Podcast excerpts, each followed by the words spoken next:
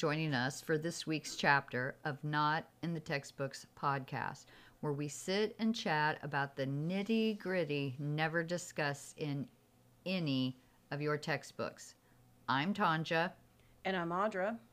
But before we dig into today's chapter, let's clear up some business. This podcast is for educational and entertainment purposes only. The views within are our own or are our guests' own. They do not reflect our profession, their profession, or any entity with whom we may have connections for employment now, in the past, or even in the future. If you need medical attention, advice, or care, please seek your own personal medical practitioner, not our podcast. We hope you enjoy. Hello. Hello, how are you today? Super fantastic. And how are you? I am fantabulous. I love it. Yes. So it's been two whole weeks, but we have spent a moment catching up. Catching up. Yeah, yeah, we have. We've laughed, we've cried, we've commiserated. We've- yes, we have. and We've- now we're now we're prepared to now we're ready to go. go. Yeah, yeah. So let's go. What's All your right. good, bad, and ugly the last week or two weeks? Pick your pick your poison. Let's see. My bad is that um, I learned I cannot fly. Oh no. Yeah, yeah. Well, It's not my me- superpower either. Let me rephrase that. Yeah. I can fly. I can. You can launch. I can fly. Yeah. Yeah. I it's can- the flying that's the problem. That's the problem. I, you are correct. I I can launch. Now I don't know much about my format and how that all went, because I was at the wrong angle. Um, so You didn't ask him for the footage on the cameras outside, the security footage. Yeah, no, no, no. Um, so I did um, take a little fall, and now I'm more familiarized with the personal experience of why someone goes to the ER when they fall and hit their head. Um, I did not. Um, it wasn't that severe. Well, actually, it might have been. I don't You know. probably I just, concussed yourself a slight bit. I'm fairly certain that I probably did because I was in a little fog. Uh, so here's what happened. So um, I took a smoke break at work because I needed to be able to breathe, as funny as that sounds. Um, I, I needed to take a little breather to step away from my unit for a minute so I didn't explode.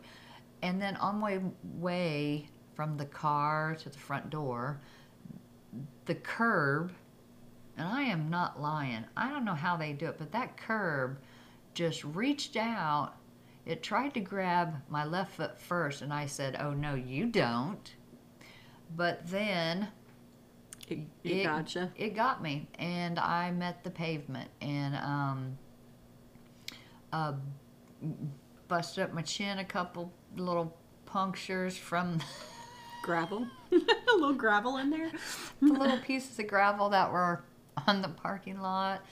Uh, yeah, I got a little scratched up, I was in a fog for a minute, and I just didn't feel right for a couple of days. And I kept telling my husband, "Man, my head bouncing off that pavement, boy, that really did something to me. kind of put me in a little bit of a fog."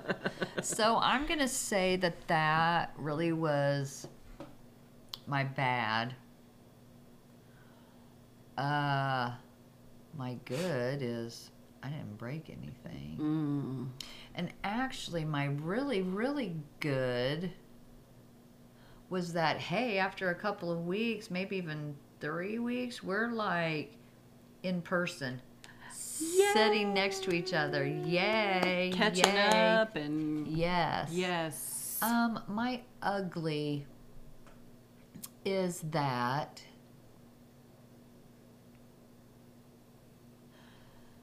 I am seeing my ugly is that um, it is a little challenging going from a managerial position, uh, you know, and being in management mm-hmm. to then going to the floor and uh, wanting to Continue. continue and make things go the way they're supposed to. Mm-hmm. Um, and I just can't do that. No. I just I I just can't and they're and I cannot push my own personal expectations off on someone else. So just because I do things a certain way and I think that yeah, that's just the way we should do it. That's how patient care should go. That's how you should do it. Right. These are these should be priorities for everyone. Everyone. And, Yeah. yeah. So you I can't just- expect yourself in other people. Yeah, and I just think that the things in me that I think are hello, this is nursing 101, duh. No, it's not anymore. No, it's not anymore. And I'm seeing my career in a different light in a way that it's so very aggravating. I just don't understand.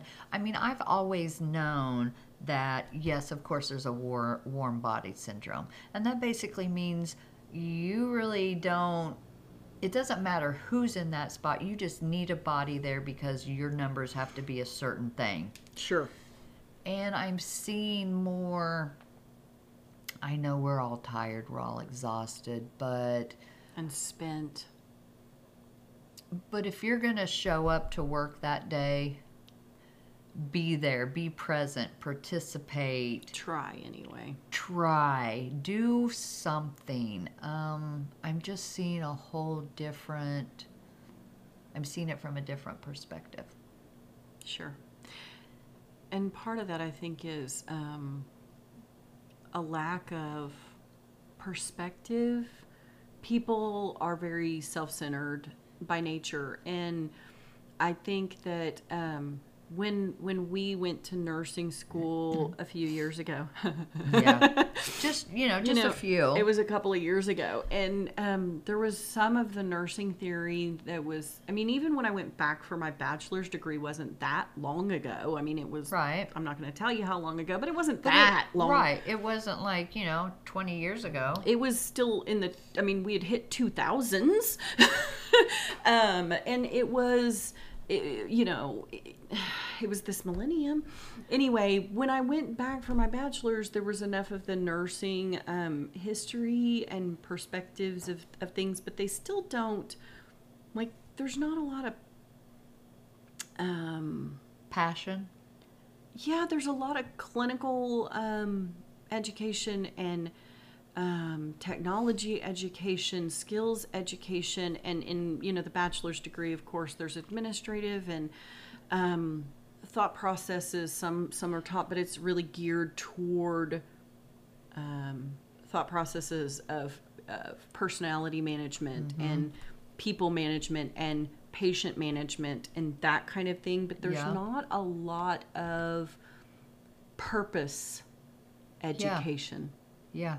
where I felt a purpose for being in nursing school. I felt like this was where I was supposed the path I was supposed to be. be on. Yes. And there's not a lot of celebration of that. There's not a lot of thought processes into that. There's not a lot of um, emphasis on that. And in LPN school, they asked all of us, you know, what did you learn during school? And I pissed my educators off because I said, I learned from school that you can't teach nursing. You can't teach what it means to be a nurse. You can teach skills, Yes. But you can't teach the heart. True. You can't. You either have it or you don't. hmm And so we were taught to jump through an obstacle course and hoops of skills and lessons and care plans. And that's what I learned from nursing school is how to endure jumping through hoops. And I'm probably going to use that a lot in my career, and I have. Yes. And I learned you, nursing, you have to be flexible. Not every day is going to be the same. You have to wear different hats, you know. if I heard you have, one more time, I know. You need to be flexible. flexible. You need. Thank you for expressing Well, your agility. Look, there's agility. I'm agile. I'm flexible, but you're giving me freaking whiplash, people. Man, I'm so flexible. You now have me tied in a mother freaking pretzel. Pretzel. And This is way you got my legs across my chest, I cannot breathe.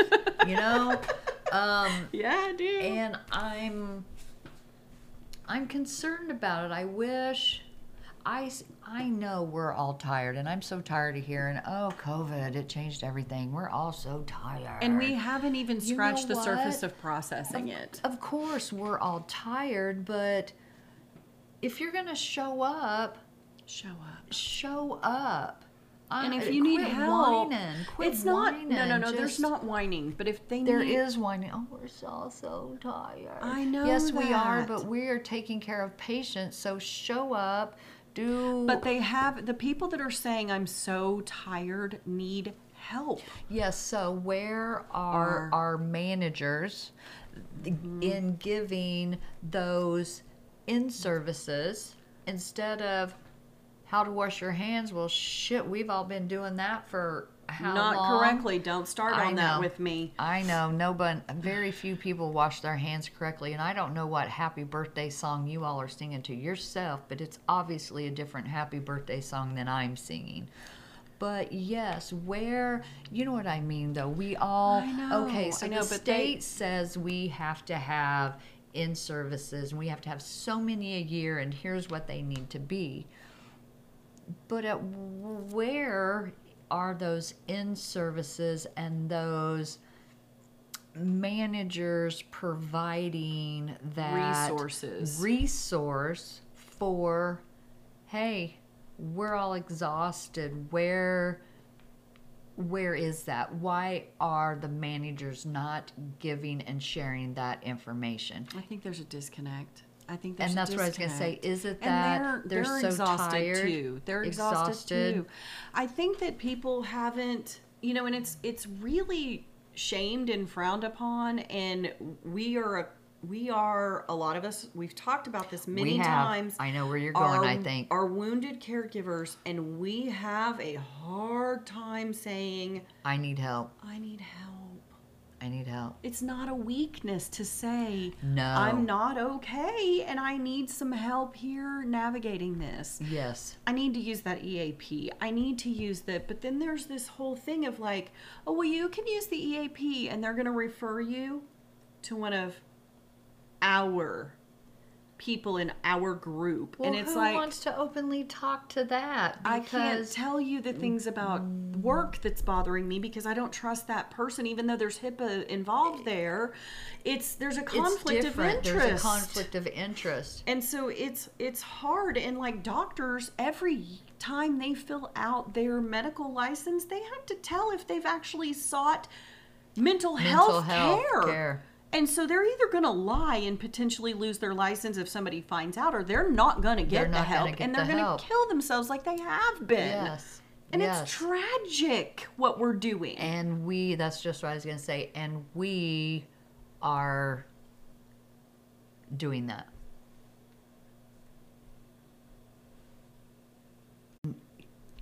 It was said to me when I got out of nursing school, oh, you know, that nurses we eat our young. we do, and it's and we terrible. do and i think it's getting worse because everyone's tired so we're just gonna push off or we're you don't like how this person's doing this so we're gonna lose our cool we're gonna you know um, And it's it's also terrible because while they're in nursing school, then we've needed help because of the shortages in the field and the COVID influx of patients. We threw them onto the floor, like without a lot of help, and let them drown. We're like, bye, enjoy the water, see ya. it's like wait instead instead of what our normal orientation process used to be Even the nurses, the nursing students got to shadow a nurse. They didn't. They got their own patients, and they and the nurse didn't have time to check off on those. Now, I have had the privilege of having student nurses with me. Mm-hmm. Um, the last couple of weeks, uh, they come two days a week, um, and this is their first clinical rotation. That was always typical, right? The first day, I said, "Who the fuck put these students with me? What are you thinking? You want you." Hello, you want a student to follow me? Hello? really? You remember me, right? you know who I am. You know who I am, right? They said yes, and they explained why. Yes, because we want them with you. They're going to learn so much, you know, blah, blah, blah, wada, wada. I said to these student nurses, okay, well, um, we got a busy day. Um, put your seatbelt on, girls. This is going to be one hell of a ride because today, oh, yes, it, it's going to be fast paced.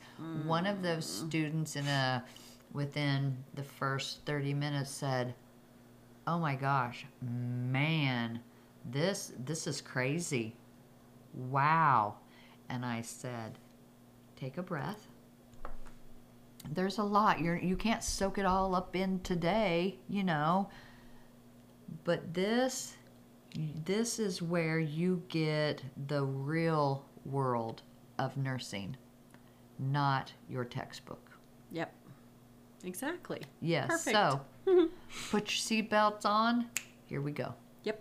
And some of it's going to be ugly, and, I'm and so some sorry. it's not. But it was. It's refreshing to be able to now show and share with these student nurses uh, some of what I don't, I didn't get. You know, show Mm-hmm. me some of the things. Cut. Show me some of the uh, things that it took me years to figure out. Right. You know, little things like you're going to empty a colostomy bag, alcohol pad. Right. You won't smell a thing. So, anyway, we kind of got lost. I don't believe we did your good, bad, and ugly. Oh, um, my good is um, I got to go to. Oh my gosh, there's so much that was good. Let me think here. Um, I got to have dinner with my dad and T. Ooh. It was so nice. I love seeing them. That just always makes I was going to say, you usually have such an awesome time with them. I, I did. And then I also I got to hang out with Hopi for a little bit this weekend, which is all it just it just it makes my mom heart so dadgum happy just to hang out with even though she's grown and I'm like I haven't seen you in forever. I have to see you. Um But isn't it so awesome to hang out with our your grown children? It's like, like, an I- extra like you just look at them and or I do sometimes, not every time, but you just think, "Wow, look at you!" I and know. I get to be a part of this. I got to be a part of creating you, and wow, Wow. I know. just I- wow. I like to. I like it, the the thing that that I love to, to to think about is like I'm like I like you. yes, You're a human. I I truly I love like. you. I love you Right. because you're my daughter. right. But seriously, sister, you're so fucking cool, and Yeah, I love. I love the I human love- that you are. Yeah, like I love you because you're my daughter, but I also love you on like I also like you. I dig you. You are Like you if know, you weren't my daughter and we saw each other out of this somewhere, Yeah, I would have this connection with you because you would be you're such an awesome, cool individual. She just Yeah. has such a good, chill, like cool vibe, and I love seeing her at a younger age than me coming into her own skin Uh-huh, yeah. and like standing up for herself and seeing how comfortable she is and how strong she is. yes, and I'm like, yes, You go, girl. Yep. You can conquer whatever. and not have to be like you know, you know. And I'm like, you're going into an uncomfortable situation to support your friend, but if you're that uncomfortable. You are not obligated to stay. You get the fuck up and leave, and hundred percent, I will totally do. You know, Yeah, and I know that, right. that that that, and it's just like good, Yes. good, Yes. good, duh. You know, Uh-huh. um, it's just good. It's it's great. And then Jordan got to um, do Grub Grill this week. Ooh. So he's in transition program at his school, which they take him to the store and do all this, you know. Uh-huh. And it, it, the beginning of the year survey cracked me up. I don't know if I talked about it here or not. That they made him made me fill out all the forms on what he could or could Couldn't do. do. And it was just like, oh my gosh, seriously, he does all these things and he uses an air fryer. You Yeah, know, it's just right. that kind of thing. Yes. Um, and then what do you want us to focus on? And I said he's not great at understanding the function of money. So the Grub Grill is set up. They have a kitchen. They prepare the menu, make a list, go grocery Ah. shopping, make the food. Ooh, And how then awesome. Everyone in the district can sign up to come to Grub Grill and it's donation, and the donations help fund the Grub Grill for the year For the year. For the next time and the next Uh-huh. time and the next time. So they made salads, and um, Jordan was so excited all week. He's like, "We're gonna do Grub Grill." I think he thought he was gonna get to cook. She made him the cashier because his mom was Poor like, honey. I know, because his mom was like, he needs to work on money, and she's like, oh, I got this. And I got this. She said it was a struggle at first, but then he got it down and he did really well. And I'm like, Good. good. Um, and so then he, um, that was on yes, that was Friday, Mm-hmm. and then Friday night, the Special Olympics team they have a um, oh god, I'm gonna not get the word. It's left my brain. I can tell already. Um, anyway, they have their um,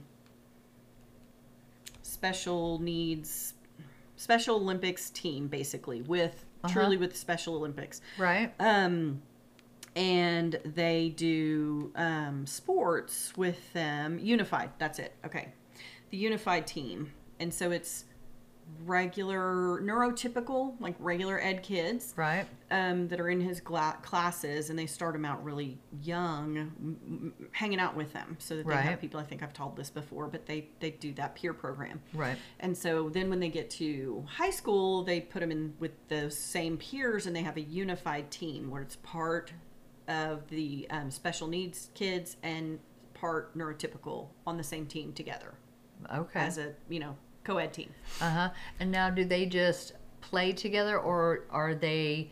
Uh, do they have like some kind of buddy system? No, they don't actually play together. They play as a team against other unified okay, teams. I get you. Yep. Okay, okay. And so um, they they can fill out this application to be part to be recognized as a national unified Special Olympics school, and it's a big deal. Ooh. And so, um, and it's every four years they have to reapply and show, demonstrate that they are having their neurotypical athletes peering with their special needs athletes. Okay. Because, you know, so like when they play volleyball, Uh huh. Uh huh. it's Jordan's volleyball team with his special, you know, with the Right, with his yes. kids in his class, and the girls JV volleyball squad, Okay. and then that raises their abilities, right? Yes. Because they have neurotypical athletes showing them how to be how to- athletes, yes. how to compete, how Yes. to play, how to be good sports, how to lose well, how to enjoy the game, that Yes. thing. So that's part of why they have them Ooh, do that is this. awesome. It's pretty cool. And so then he will. Um, so they they actually got honored again, and this is the second time they've gotten a banner. And so Jordan and all of the athletes that were there got to go out on the field for halftime How awesome. and of the football game, and then Jordan, um, they read all the. Ow. Hi. Hi, Jordan. Hi, Jordan. Mom. They let just a minute. They left all of the. Um, they read all of the names off, even if they weren't there. Um, but the kids that were there got to like wave and ha- and so. That's awesome it that they was read the names of the ones that even weren't able to be there, so they still got an acknowledgement. Exactly. That's it was awesome. great. It That's was really, really, really great. So my my um bad and ugly tend to go together. Yeah. Um so this week last week when we didn't meet, Mm-hmm. um Kinley's dad and mom, you know, my auntie Yinda and Uncle Danny. Danny was having some problems with um spinal stenosis and you know Ugh. cause that muscle weakness Mhm, and you mhm. uh, and so he was scheduled for uh, surgery on it which would have been great but his uh him, him h&h went low so his blood count was low they said you know this looks a We little better wait. Yeah so they sent him to a hemonc to get Mhm. cleared. Yeah. um, hematology oncology so blood guy. Mm-hmm. go get cleared. He didn't even have him come in. He just looked at it and went your platelet count's fine. He's cleared for surgery. So they rescheduled it which Okay. was going to be um, next week or the week after. Week after next was when it would have been. Um, and linda called me because i've always said you call me. You call me if you need anything. Yes. And she's like, I don't know what to do because he keeps falling. He keeps falling. So I'm like, Do you have a gait belt? So I went over there, put the gait belt on, showed him how to use it. Uh-huh. He has a seated walker and a regular walker. Oh yeah. And I was like, okay, you troll behind him, but not too close that you trip him Mm-hmm. with this rolling walker, with the seated walker, and then he can, hi Fletcher, uh-huh. we're I can hear him. here. Um, he um, so anyway, he I was there for a couple good hours. Then I found out um, they went to the hospital. Oh no. um like I was there on Wednesday and they went on Friday to the hospital because he kept falling. He fell like four times the day I showed up. He Oh, fell each day that, you know. Mm-hmm. So they called the surgeon. We're like, "We need help. This is crazy. Something, Yes, you know." And they were like, "He on. Keeps, on." fa- you know. I mean, I know he's got weakness, but what do we? You But want him on. walking? Do you? Can you get therapy or something? You know?" Right. And he was like, "You know what? We go go to the emergency room. Let's get another look at him and see what's Uh-huh. going on." So they did a CT. He has a pacemaker, so they couldn't do any MRI. They'd have anyway. Did a CT of his, um, you know, you're falling. They're going to do one of your head, Right. And of course his spine to see if there's changes. Um, and they found a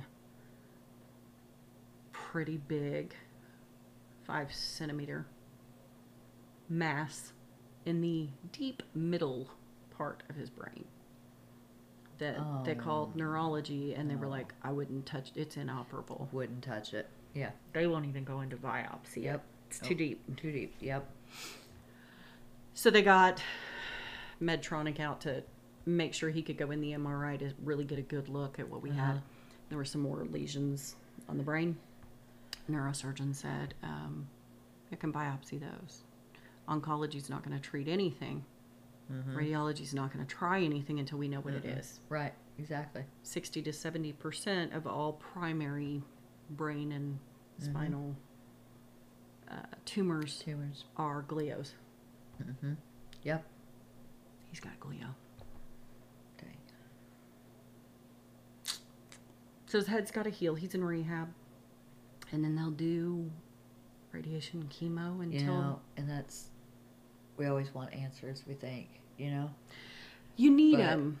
You need them. it may not always change The course. the course of action that you take, Mm-hmm. or it may not change the medical course that The you want to take, or the outcome. But at least you know what you're dealing with. Exactly. And Yes. the fact of the matter is, if you don't get that, and then you start having seizures, and then you start having these, pro- you know, and you're like, I'm not going to treat it. I don't need to know what it is. Y- your family's left with so many. With what so was many that? what, What ifs, if? what, what, But then also you don't get that piece of family medical history either. No.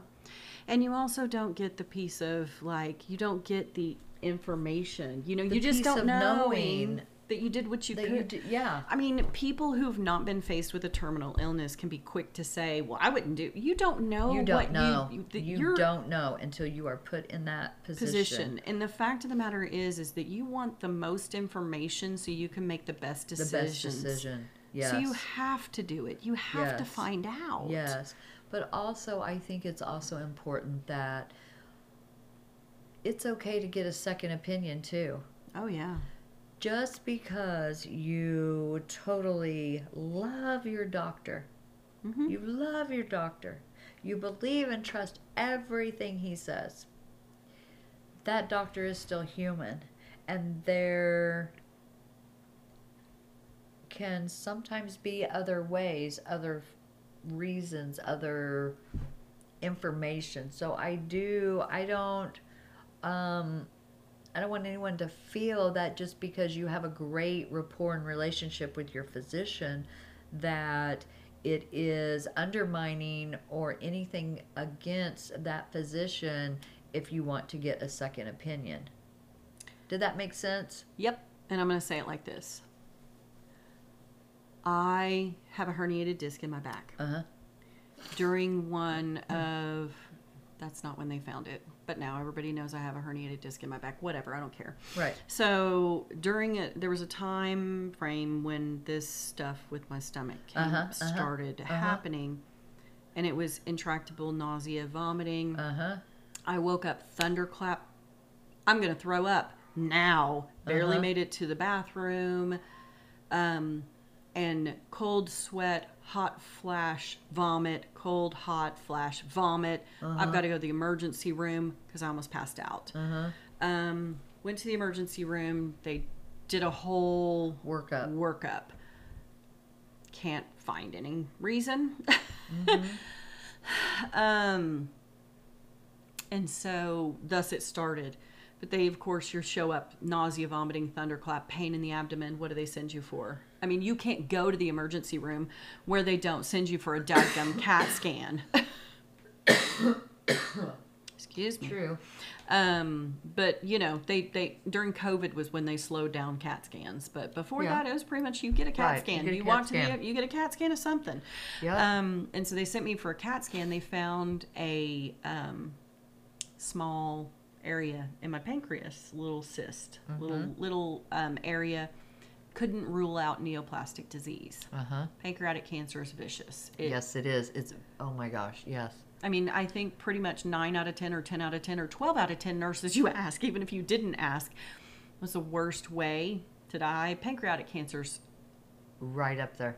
top one to three. I Yeah. guarantee you it's in the top three every time. And if it's not, it's because they've not dealt They've with not it. dealt with it. Yeah. Um, and it's it's quick and it's bad. Mm-hmm. Um, my uncle, my dad's brother, died Uh-huh. of pancreatic cancer. Uh huh. So it is not as though we don't have a family history of it. Right. you know Right. and so when i saw that they said follow up with your primary care doctor to get another cat scan or an mri to follow up to see if this is Right. you know Uh-huh. a pdin whatever you know Right. what is it is it just To a follow up, to do something, Just get monitor more it. information. Mm-hmm. Uh, in three months Mm-hmm. and i was like in three months if it's pancreatic cancer i'm a fucking dead woman You're done. right. and so i called my doctor made an appointment the next week you Uh-huh. know and we did i mean A lot of stuff. poop Yeah. samples, blood samples, the whole nine yards. Uh-huh. Actually, ten of them. Um, everything came back fine. Uh-huh. Um, and then he sent me for an MRI, and then I got an MRI uh, every six months, and then I get it. I'm supposed to get an MRI man, annual, annually, Annually. right? Mm-hmm. And um, one of the MRIs uh, a couple of years ago, the guy, the radiologist, read it and said it grew Mm-hmm. by a sum. Now, this had been Uh-huh. stable for every scan until that Until that one. day. Mm-hmm. And then at the bottom, under his impression, he said, "Still just looks like a regular cyst. I don't think it's neo. It's it's not neoplastic. Mm-hmm. Why did it grow? Why did it grow then? Why if did it grow then? What's what? What are you talking about? Mm-hmm. So I went to my doctor to kind of ask those questions and follow up. Now, he's been my doctor for 25 years. Yeah. He was hope was 3 Mm-hmm. you know, 20, 24, 25, long time. Okay. Right. Um, and has seen me through all of the shit, all of the shit. Right. And so when and then when I went in, he was like, "Let me call him and talk to the radiologist." And he called him and talked to him, and he goes, "It's actually not a circle. It's kind of a football shape, and he thinks it was angled." And I said, "That's where I have the problem, Knox." Shouldn't have said his name. That's where I have my problem, guy. you Uh-huh. know, Doc. Right. Um, I have my problem in he doesn't think. And I know me on my bad days, sometimes I get shit really wrong. Uh-huh. he's a person like you and me. What if he's wrong? What if You're- he's wrong? You're gambling with my life here. Uh-huh. So can we just draw CA 919? Can we just Right. do a few, you know, Other uh, things. a c- yeah, C919. Can we do a couple of tests? You know, Mm-hmm. C125, that kind of CA 125, C919. Just Right. run it. Um, and so we ran them, and he was, you know, they were a little elevated, but not out of range Uh-huh. elevated. Um, and and he was like, "Meh, you're good." And I was like, "I don't feel good about this." Yeah. So I went to a different doctor Yes, to get a second opinion. and got a second opinion. And they ran an EGD and they were like, you probably don't have to have this scanned every year. You could probably go three years. And They Uh-huh. ran that. They ran the the EGD because where it is, they it's in the middle of it. it they'd have Yeah. to go from the underside. Uh-huh. He ran a scope over under it and came up through the back, and he was like, "You don't, you know." When I went in, he goes, "You're probably not, you know, for the consult." He explained it to me, and he was like, "You know, you don't have to come in." Probably once we see it, and and then we can determine what it really is, because the where it's at, they can't get a biopsy easily. It's too small and it's too Uh-huh. dangerous, and it's it's Right. behind the liver. You know, it was Yes. hard enough to get a good look at it. Uh huh. Um, and so it's you know it's all like tough. So it's not like it's the head or the tail. It's It's in the middle. yeah, they got to tough Uh-huh, And- reroute and- Mhm. yeah. And so he was like, well, you know, come in and I'll explain the results. So he puts the results up and then he tells me and he draws a picture and he's like, and this is why. It's more football shaped, and your your scan took a picture here, and then if you take a picture here, it looks twice It the looks size. totally different. And he said. I went all the way around it. I saw it from the front. I kept you under long enough to go from the back. I looked all around it. The edges are clean. It looks like a cyst. Come back in a year. Mm-hmm. And I was like, that's the part that you're pretty sure, but you, st- you said before it'll be three years, and now you're saying you want to look at it again. Uh huh. Just to be sure. And um and he was like, it's just because it could turn into something. You know, it is this now, Mm-hmm. But it could turn into something. And he's like, so go ahead and you know keep doing your annual scans and and you're fine. Um, but I felt like that guy heard my concerns. Yes. Now listen, this was just after Kinley died. Mm-hmm. My friend had just gotten diagnosed with freaking pancreatic cancer. Mm-hmm. My uncle had just died the year before from it. Mm-hmm. And you're telling me you don't want to follow. I'm a little fucking concerned right now. Like, Right. I'm much more relaxed about it at the moment. Right. and that's what I'm saying. I mean, if there's something that makes you go, huh, don't feel, I don't, don't feel that you're going against your physician by wanting a second opinion. And I feel, and it is my opinion, that if you, if anyone's primary physician gets upset because they want a second opinion, then I would question my primary of why. yeah, he had no problems. Right. None no, whatsoever. I know. Yeah. But I have yeah. heard stories where friends or people have told me that yeah, their doctor was mad. Like, why would you want to go ask somebody else? I'm telling you what I think. Well, first of all, you don't know everything. You do and can make mistakes, and something can be missed And it's by called someone practicing who feels that they know me and my body so well that you could actually miss something because it's in the front of your face so much that you kind of miss it, you know? Forest for the trees thing. Yes. And oh, I hate. My dad used to say that to me. But it's you true. can't see the forest, for, the trees. And you know what? He was right because I do have those moments, and Right, of- you kind of have to calm back, calm, step back, and go.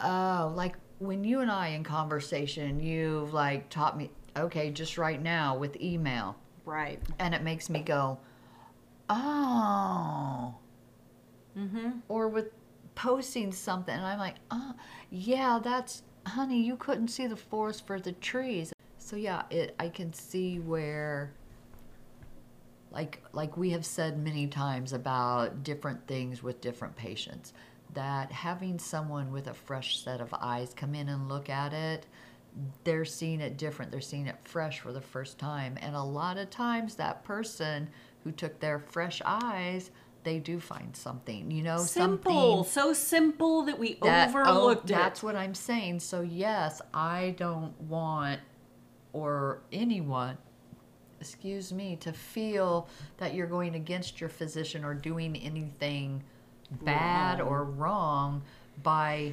wanting a second opinion The good thing about most oncologists, hematologists, anybody in the field that deals with leukemias, cancers, etc., they're very good about saying, you know what, um, we can do this, we can do this, this, and this on your plan, and I want you to make an appointment with MD Anderson, and I want you to make an appointment with the Mayo Clinic. Yes. And they send them there. They will send them and say, "Go, go, go, talk to them. They are the forefront of this. They, they, they know Yep. everything new possible. Please go talk to them." I actually went to a hematologist oncologist, um, but not uh, uh, not for cancer. Um, luckily, what they found was pre-cancer, and they were able to remove it um, from my colon.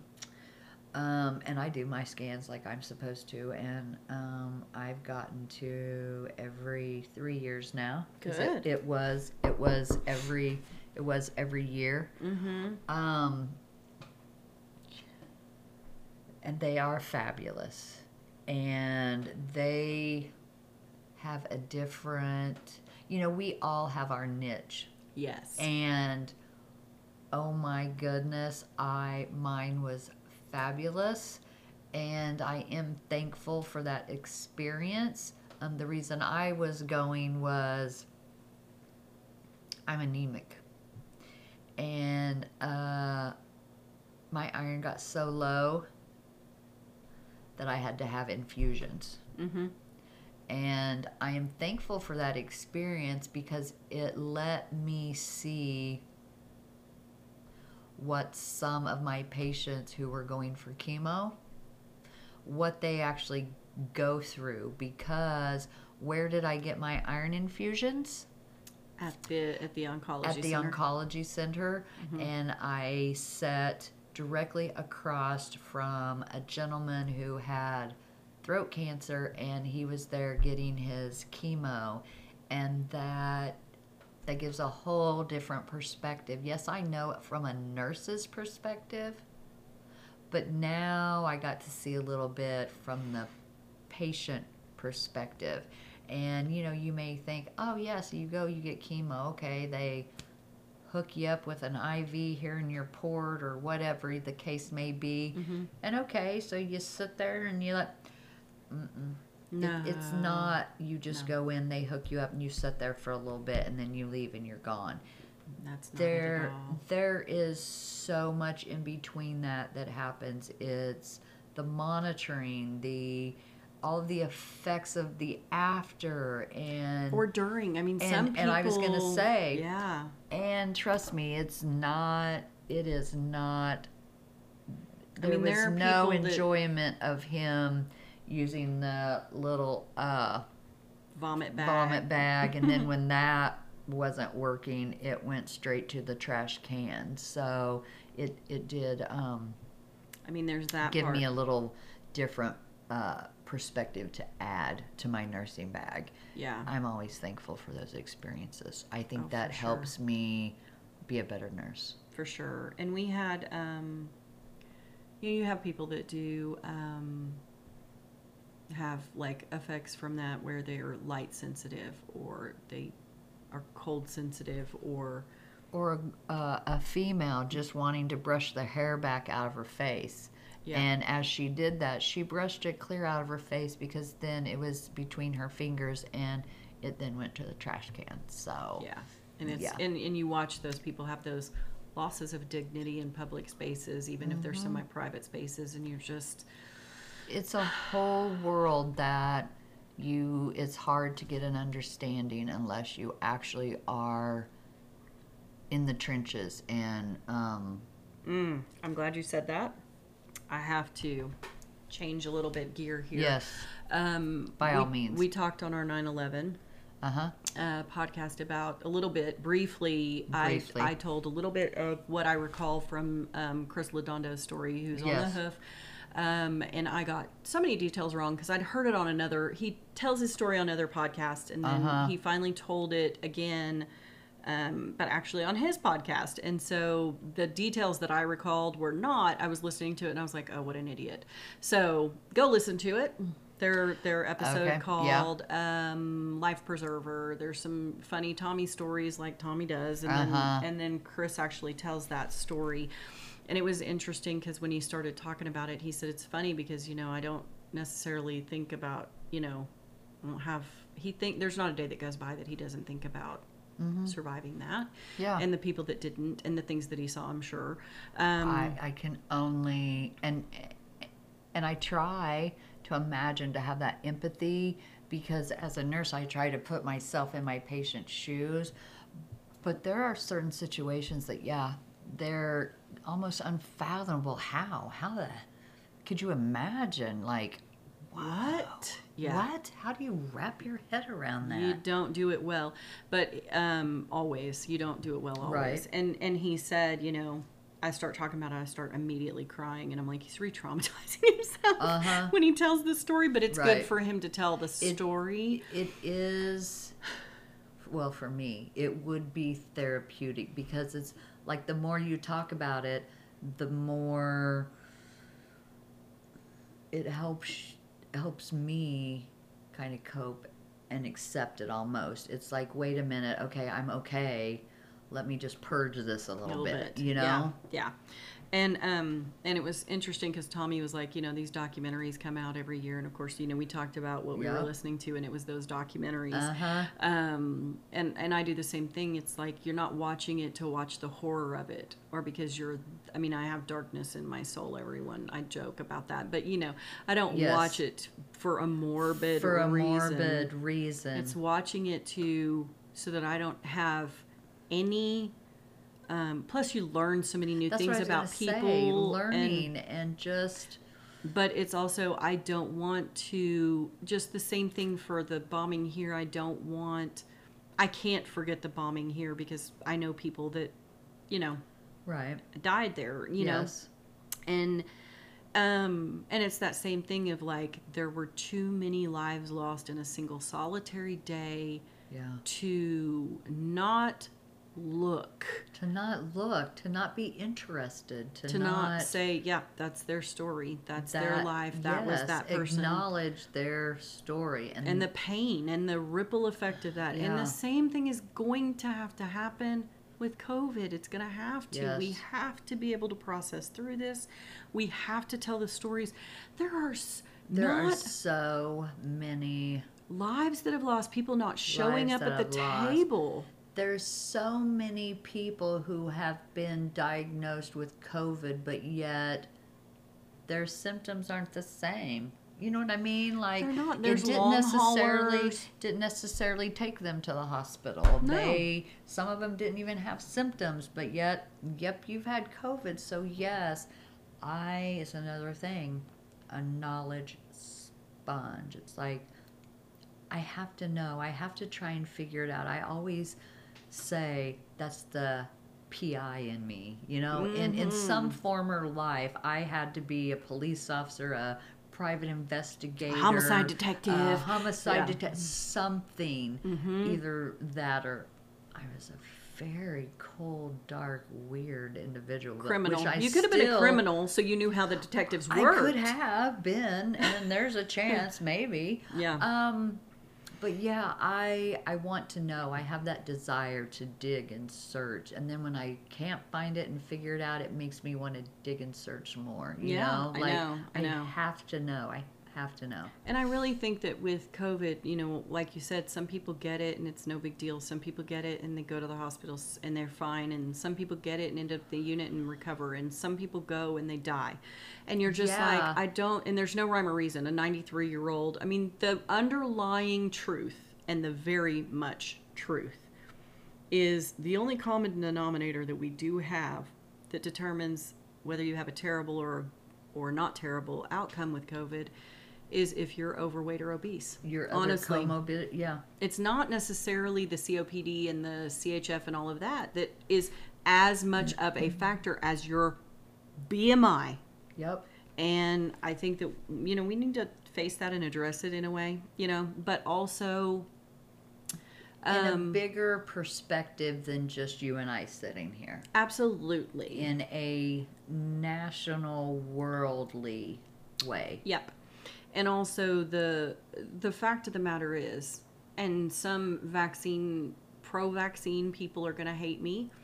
Um, and I mean, it's one of those things where you're just like, no matter what I say, you're going to be pissed. No one side or the other is going to be pissed. There can be a group of 10 people listening to our podcast, and chances are we're going to piss off at least three of them. Good. Okay, so we And went, I feel like five, like then half. there, I was going to say, then there's going to be another three that we may not piss them off, but they're not going to agree with our views or what we think or what we say here on our podcast. And that's okay. I want to get back to where we can disagree with someone, even have a heated debate Mm-hmm.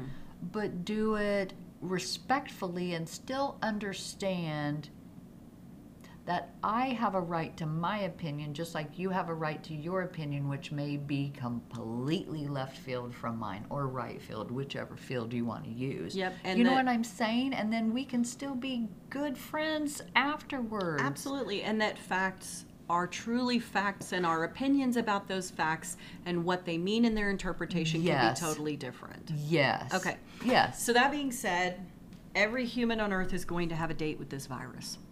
Yes. You're going to. You're going to. You, it, it, it's going to happen. It, you're going to get the flu one day. Yep. Even if you've never gotten the flu, you're gonna one, one day. One day, You're gonna have a 20 date with years down the road, you're gonna have a date with the flu. You've caught a common cold virus. You're gonna catch COVID, COVID. Mm-hmm. eventually because it's the variant's level inf- of infective rate Yes, is so high.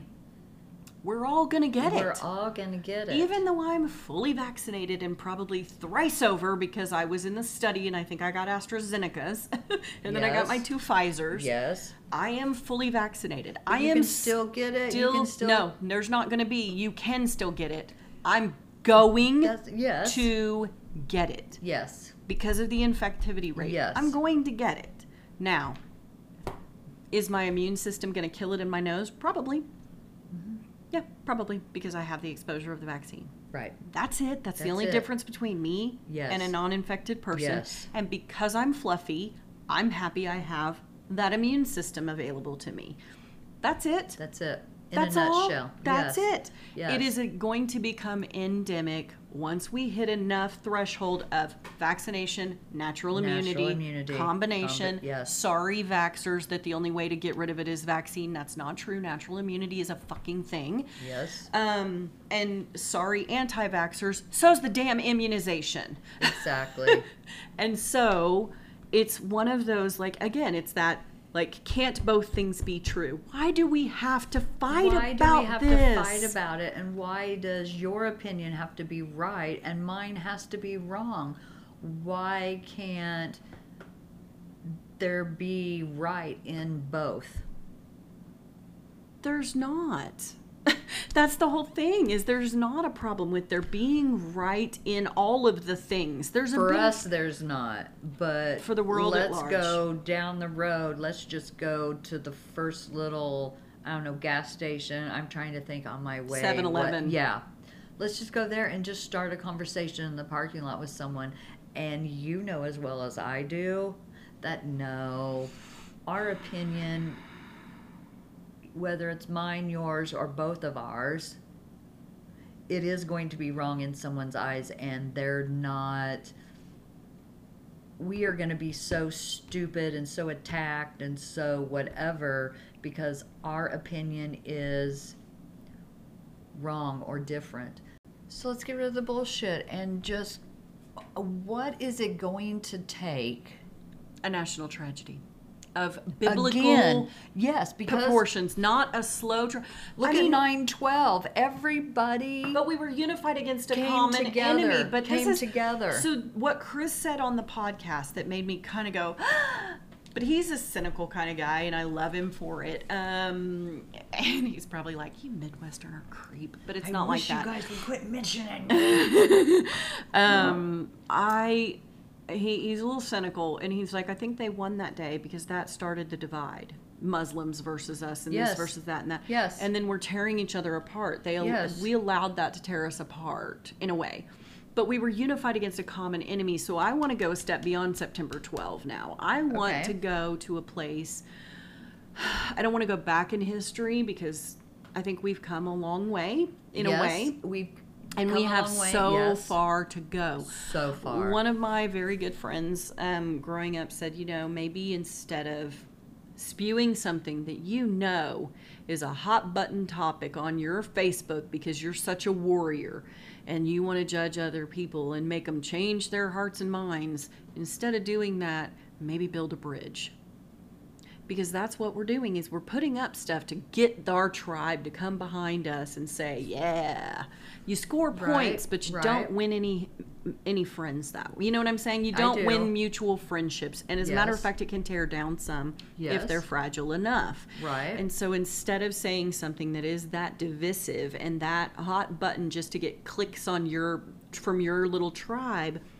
maybe build a bridge and you know the more information that comes out about COVID information, the more I'm disappointed in us medically as a community that we didn't study this better. We Thank missed you. opportunities Yes. to come up with the data. And I know that even if we did have really good data, that it can be skewed toward anything, but that's what peer review is for, is to come to a consensus. And a lot of peer review gets trashed because they're like, this study is garbage. So kind of like when the um, information came out of Israel that we needed booster shots. Mm-hmm. Poor communication saying that the booster, you know, that made it seem like that the vaccine didn't even It work. Didn't even work. And then when the FDA came out, you know, and said, we're not approving it for everybody, I almost stood up and clapped because I'm Thank you. because here's the thing is that the, that the data if you listen to certain people that have really looked into and their whole job their entire job their entire career that they're really good at is looking at the quality of studies yeah. and they look at those studies and they're like this is trash Right. this isn't really good data that supports what they're saying it supports pfizer's premise right Right. and then the FDA looked at it and said and found the same thing and said, look, for immune compromise, it's not going to hurt, so go ahead and do it. Um, healthcare workers exposure, if they want to do it, fine, do it. That kind of thing. Okay. Mm-hmm. Um, but it it kind of gave me a little restored faith when they said it's not necessary for everybody. I'm like, oh, thank God they they actually God, looked at the too, information. I was like, Psh, forget that. Thank Uh, God they looked at ya. it. You know, and it's like it's one of those things that you look at it and you go, okay, good. That that was good data. We did a good job of tearing that data apart. The problem is, is like we didn't. We want to put masks on what? What's the age of children that you put it on? Five, six? Yeah, Where's the cutoff? We're still, we're still learning about this disease. And how are we learning it when we don't have really good? Okay, we don't have robust testing. No. We don't have contact tracing. There are people in Spain that would go to Well, work. if if it was done,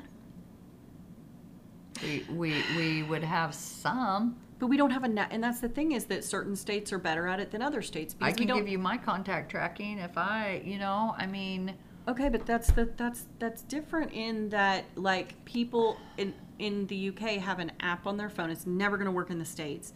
They have an app on their phone, and if they're in contact with somebody f- who's exposed for a period of time, and then they do the testing and they pop pop, they gonna they take that app and they say you were you were exposed, and then they're automatically work from home, and everybody's you know what I'm saying, and like Delta went. It's finally dipping here too, and nobody want the numbers have come down a little, and nobody really wants to say any of that stuff. The hospitalizations are going to come down too. We're going to go to an endemic status, but we missed so much of the studying because we didn't do robust testing. We didn't do a lot of great contact Yeah. tracing. Uh-huh. There are a lot of people who've had COVID that didn't even know they had COVID because they never went they to never get went to tested. get tested. You know, and it's that kind of stuff that I feel like are missed opportunities in the data, and then Yes. how the data is collected, and then how the data is skewed based on who was doing it. Right. And yes, we and have the world testing numbers weren't right. and we have worldwide. We could have had really good data. Yeah, is my whole have. point. Um, okay, but now, um, now we have to move forward and somehow and somehow, get us oh, through this. I was going back to. I remember in the middle of the summer, I think, that they were like, we lost more people from COVID today than we lost on 9/11. yeah. And the nation didn't stop and go, oh God. Wow.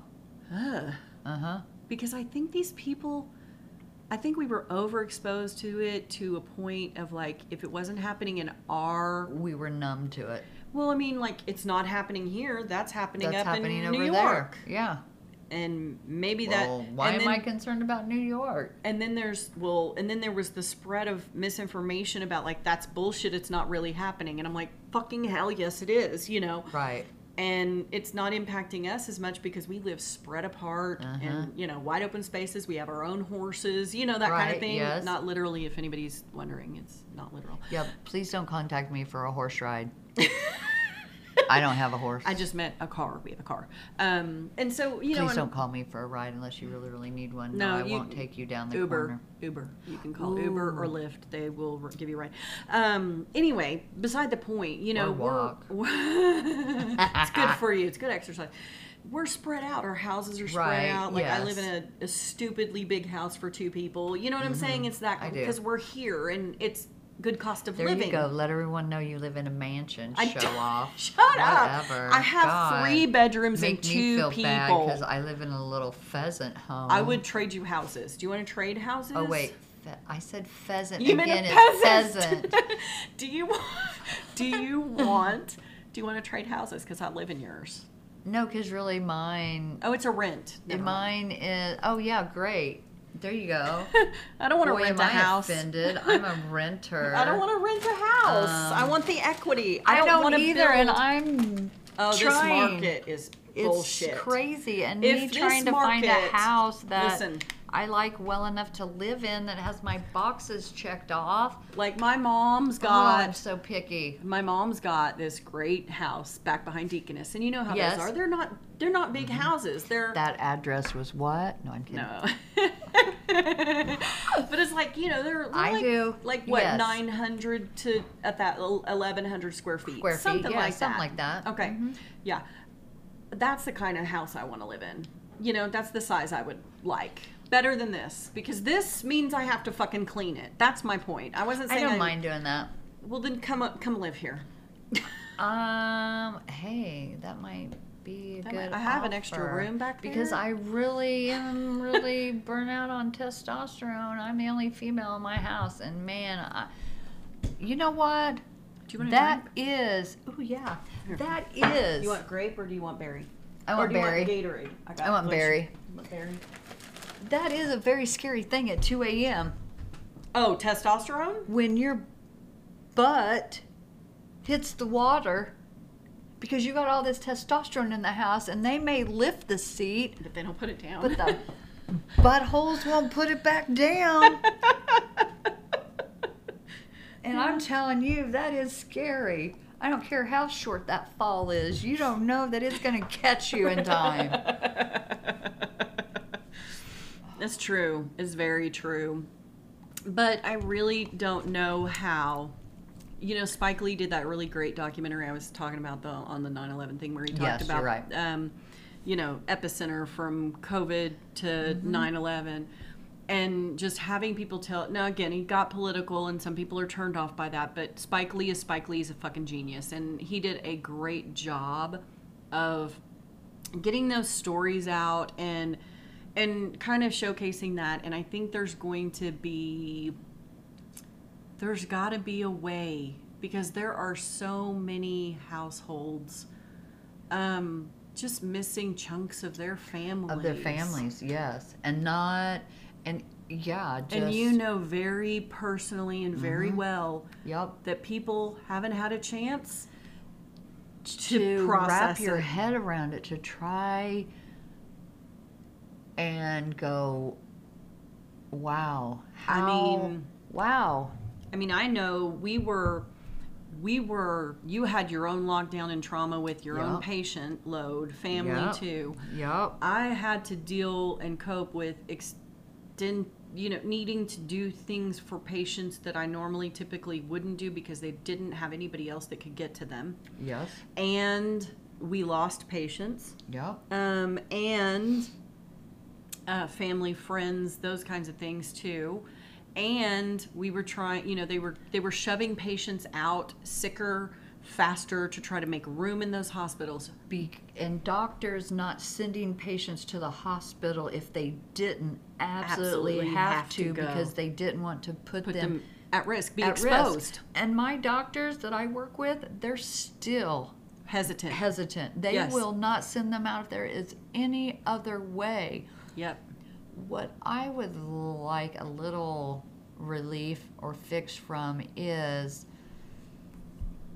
there may be X thousand number of nurses and doctors, trained medical personnel, but nobody's wanting to work. No, why would you? I mean, this has run so Well- many people out. Because I'm a nurse and it's in my blood. It's and, different for you and me. That's a and- different thing. I mean, I ran and from the bedside. I have to. I have patients to take care of. I, do, I don't anymore, but I did, and I'm okay with not. Even I when I was in a management position, uh-huh. I was still. Let's see, I was passing meds. I was taking people to the bathroom. I was showering. Of course, I did that way before COVID, and so did you. Yeah. But in a much bigger. Well, we always take showers. You know? like we. always- well, I mean, She meant showers. showering our patients. Yeah. yeah. Yeah. Um, and I mean, we always did that, but I mean, in a much bigger way.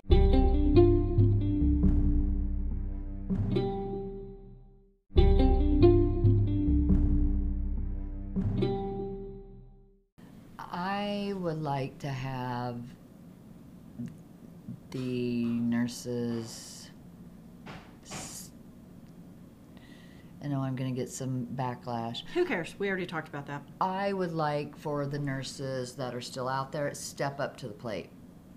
Yeah. Okay. Or if or you're that do, overwhelmed and you're that exhausted to where that's all you can give, go home. Well, Go and- home, take a break, find another career. find another position. This is my whole thing. I'm Do like, something. Like I had not. I mean, and my my bad was still better than some's best, right? Yes. Okay, so, but I know myself. I saw my standards slipping and Mine things too. becoming acceptable that were not acceptable. Mine too. And then so you know what? You I changed changed jobs. Jobs, and so did I. And mine happened to be an opportunity away from bedside, even though I love bedside. Now I'm trying to give those nurses that I'm trying that I ha- that I have contact with some support so they can continue to do their best.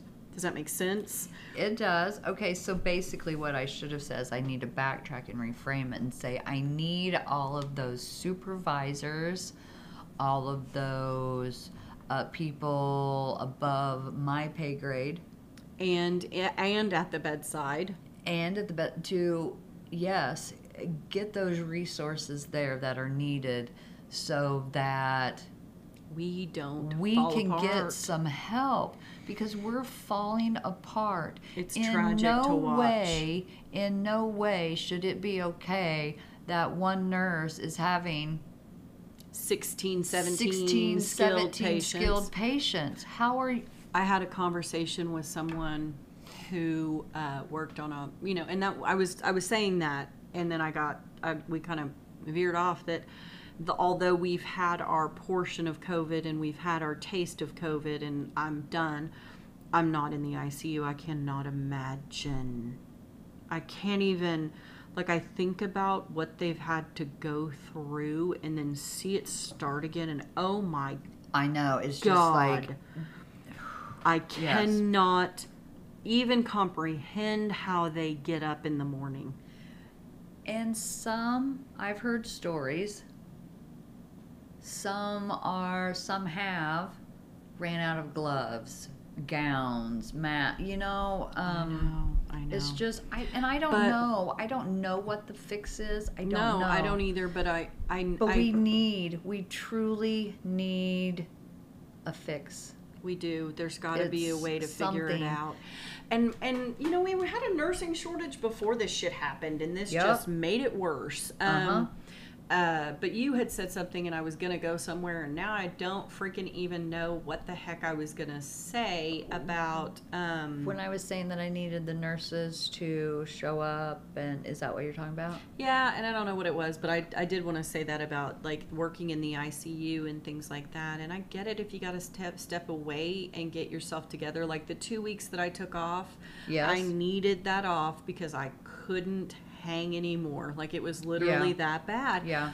And then when I came back, that feeling didn't last long enough, and I knew I was in Yes, trouble. yes, I knew I was in trouble. Yes, that's yes. You know, and I then, agree and with then, that. like I said, when when they said, you know, I'm seriously going, where am I going to go work because I can't work here anymore? And then they say, you want this job? I'm taking it. I'm know- taking it now. I, I also had to ask myself is this career the right fit for me still? I think do I still want to that. do I still want to be a nurse? Do I still want to be in the medical profession? Because it is so disappointing right now.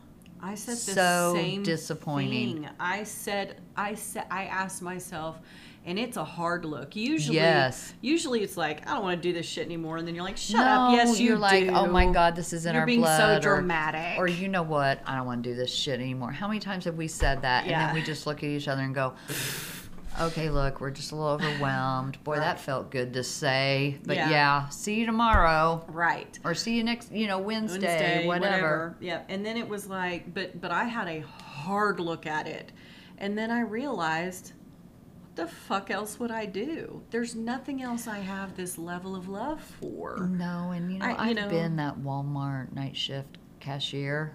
It ain't what it's cracked up to be. No, it's really not. it's not. It's not. I've And waited the tables pay, before. I mean, oh, I waited tables for a short period of time, and Yeah. This isn't much me- different. Nursing's not much different. Anticipating needs, yeah, reading people's let faces. Me, let me just tell you, I am not waitress material. Because listen, if you want that chicken sandwich, but you want that chicken sandwich minus the mayo, minus the lettuce, minus the avocado, order freaking something else. why choose a menu? Why look at the menu and go, oh yeah, that sounds good, but oh, I don't want that lettuce, I don't want that mayonnaise, I don't want that bacon, I don't want that menu. Go eat somewhere else. I, I, you definitely don't want me to be your waitress. No. No. No, no, no, no, no, no, no, no, no, no, no, no. But I think um, we're gonna we're gonna have to come up with a way to collectively commemorate this, and we're gonna have to find a way. I just I think the thing that's disheartening, and that pisses me off if I think about it too long. So I'm only gonna mention it Uh-huh. briefly because I will get infuriated and start really cursing a lot. Yeah. And then I might start crying, and it would be ugly And yeah. um because it makes me that Uh-huh. like what the fuck is wrong with um, okay i'm not gonna Okay, start it so- i'm gonna say it yeah. Let me hear it.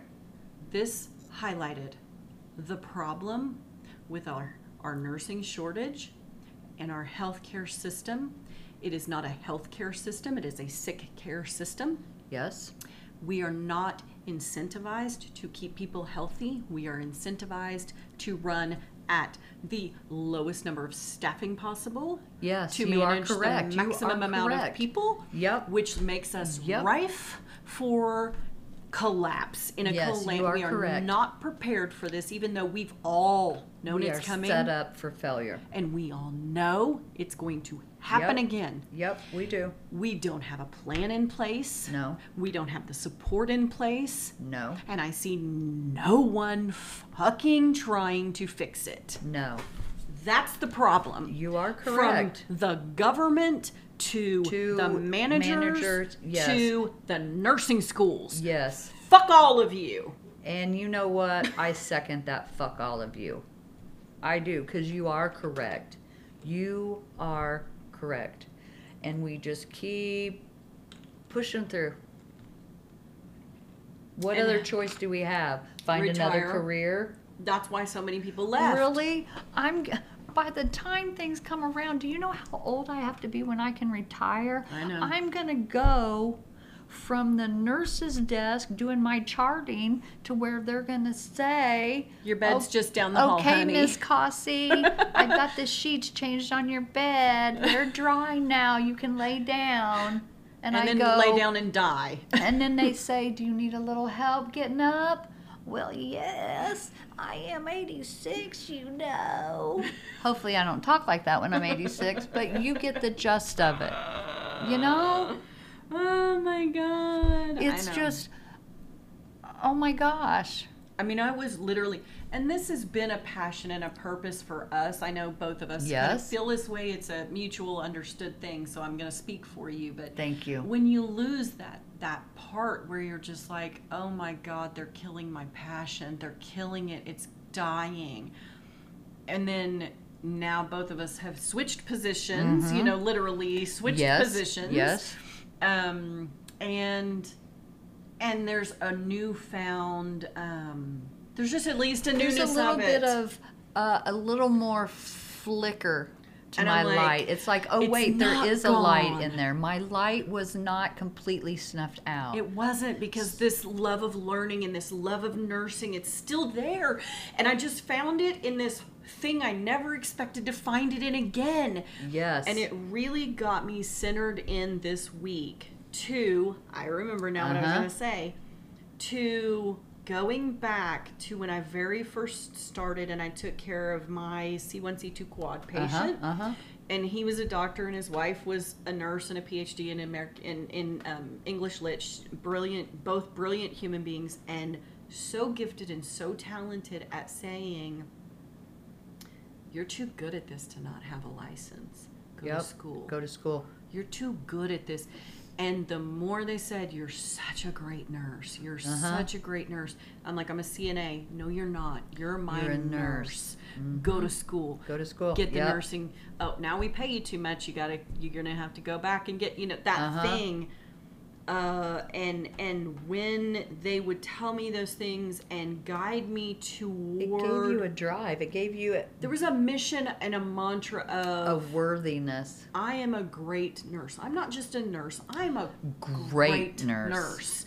And that would there was a passion and a purpose and a drive Yes. and a reason and a a calling and a whatever you want to however you want to call it. There was, It was fuel. It fed. I had a vision. Yes. I had a vision which define you know where there's no vision, peop my people There's perish. no. Uh huh. Okay, so you can't see your way through because you don't have vision. So Yep. I sat down this week and I was like, I have to restructure and redefine this purpose. So I'm not running from what I didn't like and I'm running toward becoming what I want What you to want be to be again. Yes. Yes. And I think in this whole fog of everybody being like, we're there again, oh my God, and the PTSD, Yep. and you can't see. Uh-huh. It's like when buildings collapsed Collapsed.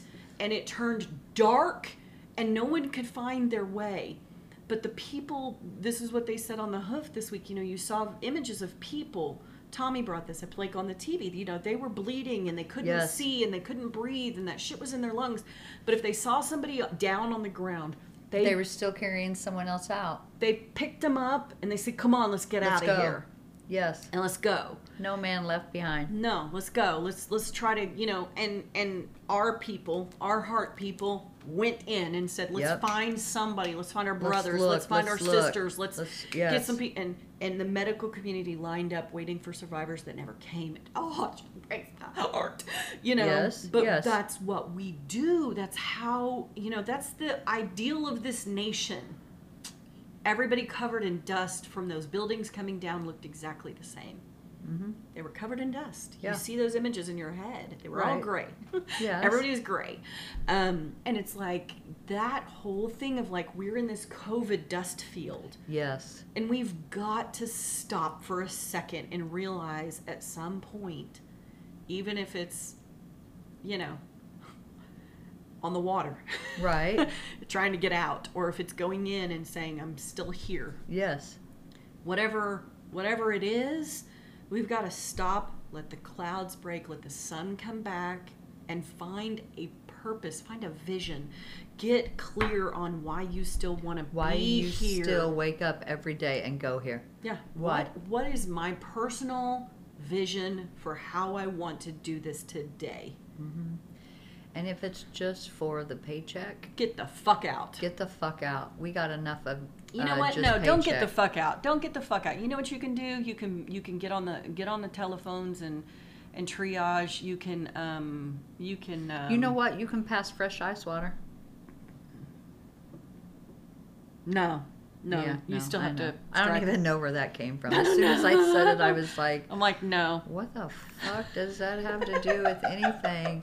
no, Um, no. I want nice people doing that too. I want people who I just want my people hydrated. Give them some freaking ass water. I want the passion back in people. Me too, but how? demonstrate it every day yourself. And you know what the funny so thing? the fact that yes, I did the same thing. I set and I restructured, um, and uh, it's probably not you know maybe perfected yet, but yes. Be, continue to be that damn good nurse that I know I am. I excel at being a nurse. Yep, you do. And I am going to wake up every morning. I am going to go to work knowing I am going to do the best job I humanly can For one person, for one shift. for one per as one person for one shift. And then you know what? I'm going to clock out And let and it go. I'm going to let it go. hmm And then I'm going to go home and I'm going to spend some And time You're going to be the best nana and the best wife and the best mom that you can be while you're home. Yeah, that. Yeah. Now I can actually be present. I actually now have the brain power, Lord help me, to actually sit and watch Big City Greens or Big it's it's a it's a cartoon. It's a thing. It's an animated show that my grandsons Love. love. Good. Yeah. Well, speaking of that, you'll catch it in a minute. You'll you'll remember the name of it. Um, but speaking of watching stuff with them, let's shift to what are you listening to? Um, Caleb. Yeah. Yeah. Um, listening to Caleb. Oh my gosh. Even better than Caleb. I am listening to my grandsons tell me some awesome, awesome stuff. You know, stuff that, and doing things with them that six weeks ago I didn't have the brain power to do. And if I tried to do it, it wasn't pleasurable For as- anybody. It wasn't as pleasurable for anyone, you know? Now it is freaking awesome. It's fun. It- yes, it truly is. Mm-hmm. Yep, I can see that.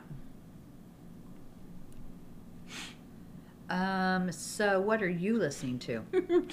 Um, the hoof, obviously, I caught up on that one. I so need to catch up. It's all good. There's there there you know, I did get caught up in that and I started listening to um Tell 'em Steve Dave. I am so far behind on True Crime Garage, but I feel spooky season is coming. It is, and I so that's another thing we need. I know that we're not really seeing each other every day, but um, are you dressing up for Halloween this year? I don't know. I am. I'm not sure quite what Yeah. yet, Mm-hmm. so I got to Oh, kind I'm of in the office. that I could. Yeah. So I That'll don't know. fun. At first, you know, um, I thought about a female pirate, Arg. but really, am I going to wear that costume to work? I mean, that's a lot. I mean, that's You're gonna have a patch over one eye, unless you painted Well, it I'm on. half blind now anyway. I feel so that's not going to be a big thing. But I need like the least constrictive. Mm. So you know what really came to mind? Like de- some department stores, like Walmart. I don't know if I started to say Kmart, and there is no Kmart. Target. That's why I don't have nice underwear anymore. No, I'm kidding. I have great underwear. Um, uh, uh, when I choose to wear it. Um, anyway. um, well, come on. I know. No, I'm I'm with why you. make why make more laundry? And who It's wants to it's more. fold that tedious stuff? Or I'm too OCD to have it all thrown in a drawer. Anyway. Um, so I'm thinking, you know, they have like those zip up suits, mm-hmm. like a cow or I saw Winnie the Pooh. I saw a duck. I saw. So I'm thinking maybe something like that because I can wear a camisole and a pair of shorts underneath it and not be like overly heated. Now that you know Mother Nature is showing me what it's like to be cooked in uh, a microwave. Mm. From the inside out. Yeah. Yeah. Well, I watched the movie Fly, so I know what happens in the microwave. I. You don't need. You don't need. I mean, actual- Mother Nature. Let's move on. No, that's not Mother Nature. I don't want to make you mad. Um, yeah, I don't know. I hadn't uh, gotten that creative. I have decorated some of my office though. It's been fun to have some of my stuff in there, and I do miss having my own personal space when I'm working because you know the the the nurse's desk shared space. it's shared space. yeah. Yeah, So, but you know it is what it is. that's it. Yeah. All right then. Okay. Well, uh, see y'all in the stacks next week. Yep. Bye. I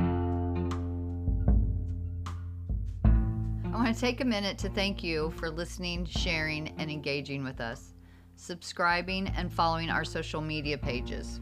Your feedback is invaluable to us. It helps us to know the stories and chapters to seek out. It helps to make us better, and we can't tell you how much that means to us. You can find links to all of our social media pages and everywhere we can be streamed on our Flow page. That's www.flow.page slash not in the textbooks podcast. If you have a second, please go to Apple Podcasts to rate and review us. Five star, please. It really does help out the show. Remember, we're in the middle of figuring out the crazy stories of our lives, so create a little kindness. Show some love and compassion. And if you can't because your chapter is just too hard right now, we're here for you and we're rooting for you. So just, keep going. We hope to see you back here in the stacks digging up some stories and chapters for next week.